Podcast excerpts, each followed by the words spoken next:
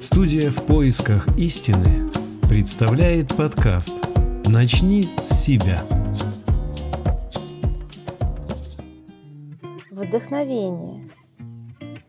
Если задуматься, то это что-то, пришедшее извне к нам и подарившее нам что-то прекрасное. Но как приходит вдохновение? И нужно ли его ждать? Нет, не нужно. Все идет из нас. Если у нас есть вопрос, то будет ответ. Если у нас есть творческий вопрос, то и ответ будет. Просто нужно самому сделать первый шаг, а второй шаг сделает вдохновение.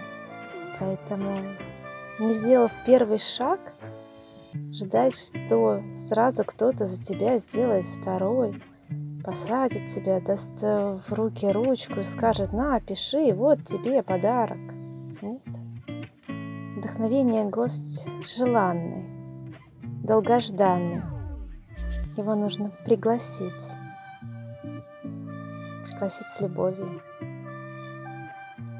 И он с радостью придет и подарит тебе еще большую любовь.